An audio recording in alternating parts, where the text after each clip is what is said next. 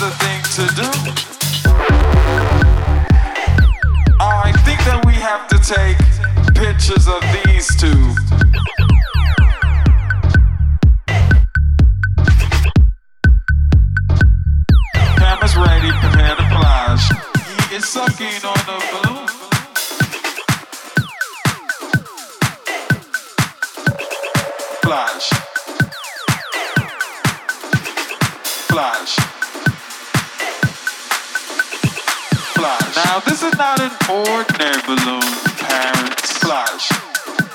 a balloon filled with a gas called nitrous oxide.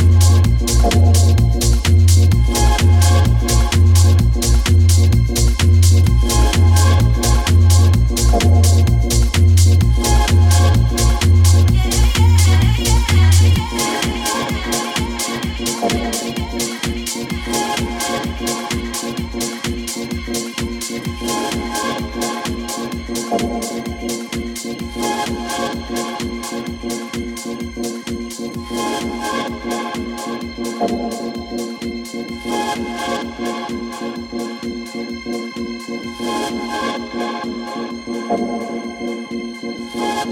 you.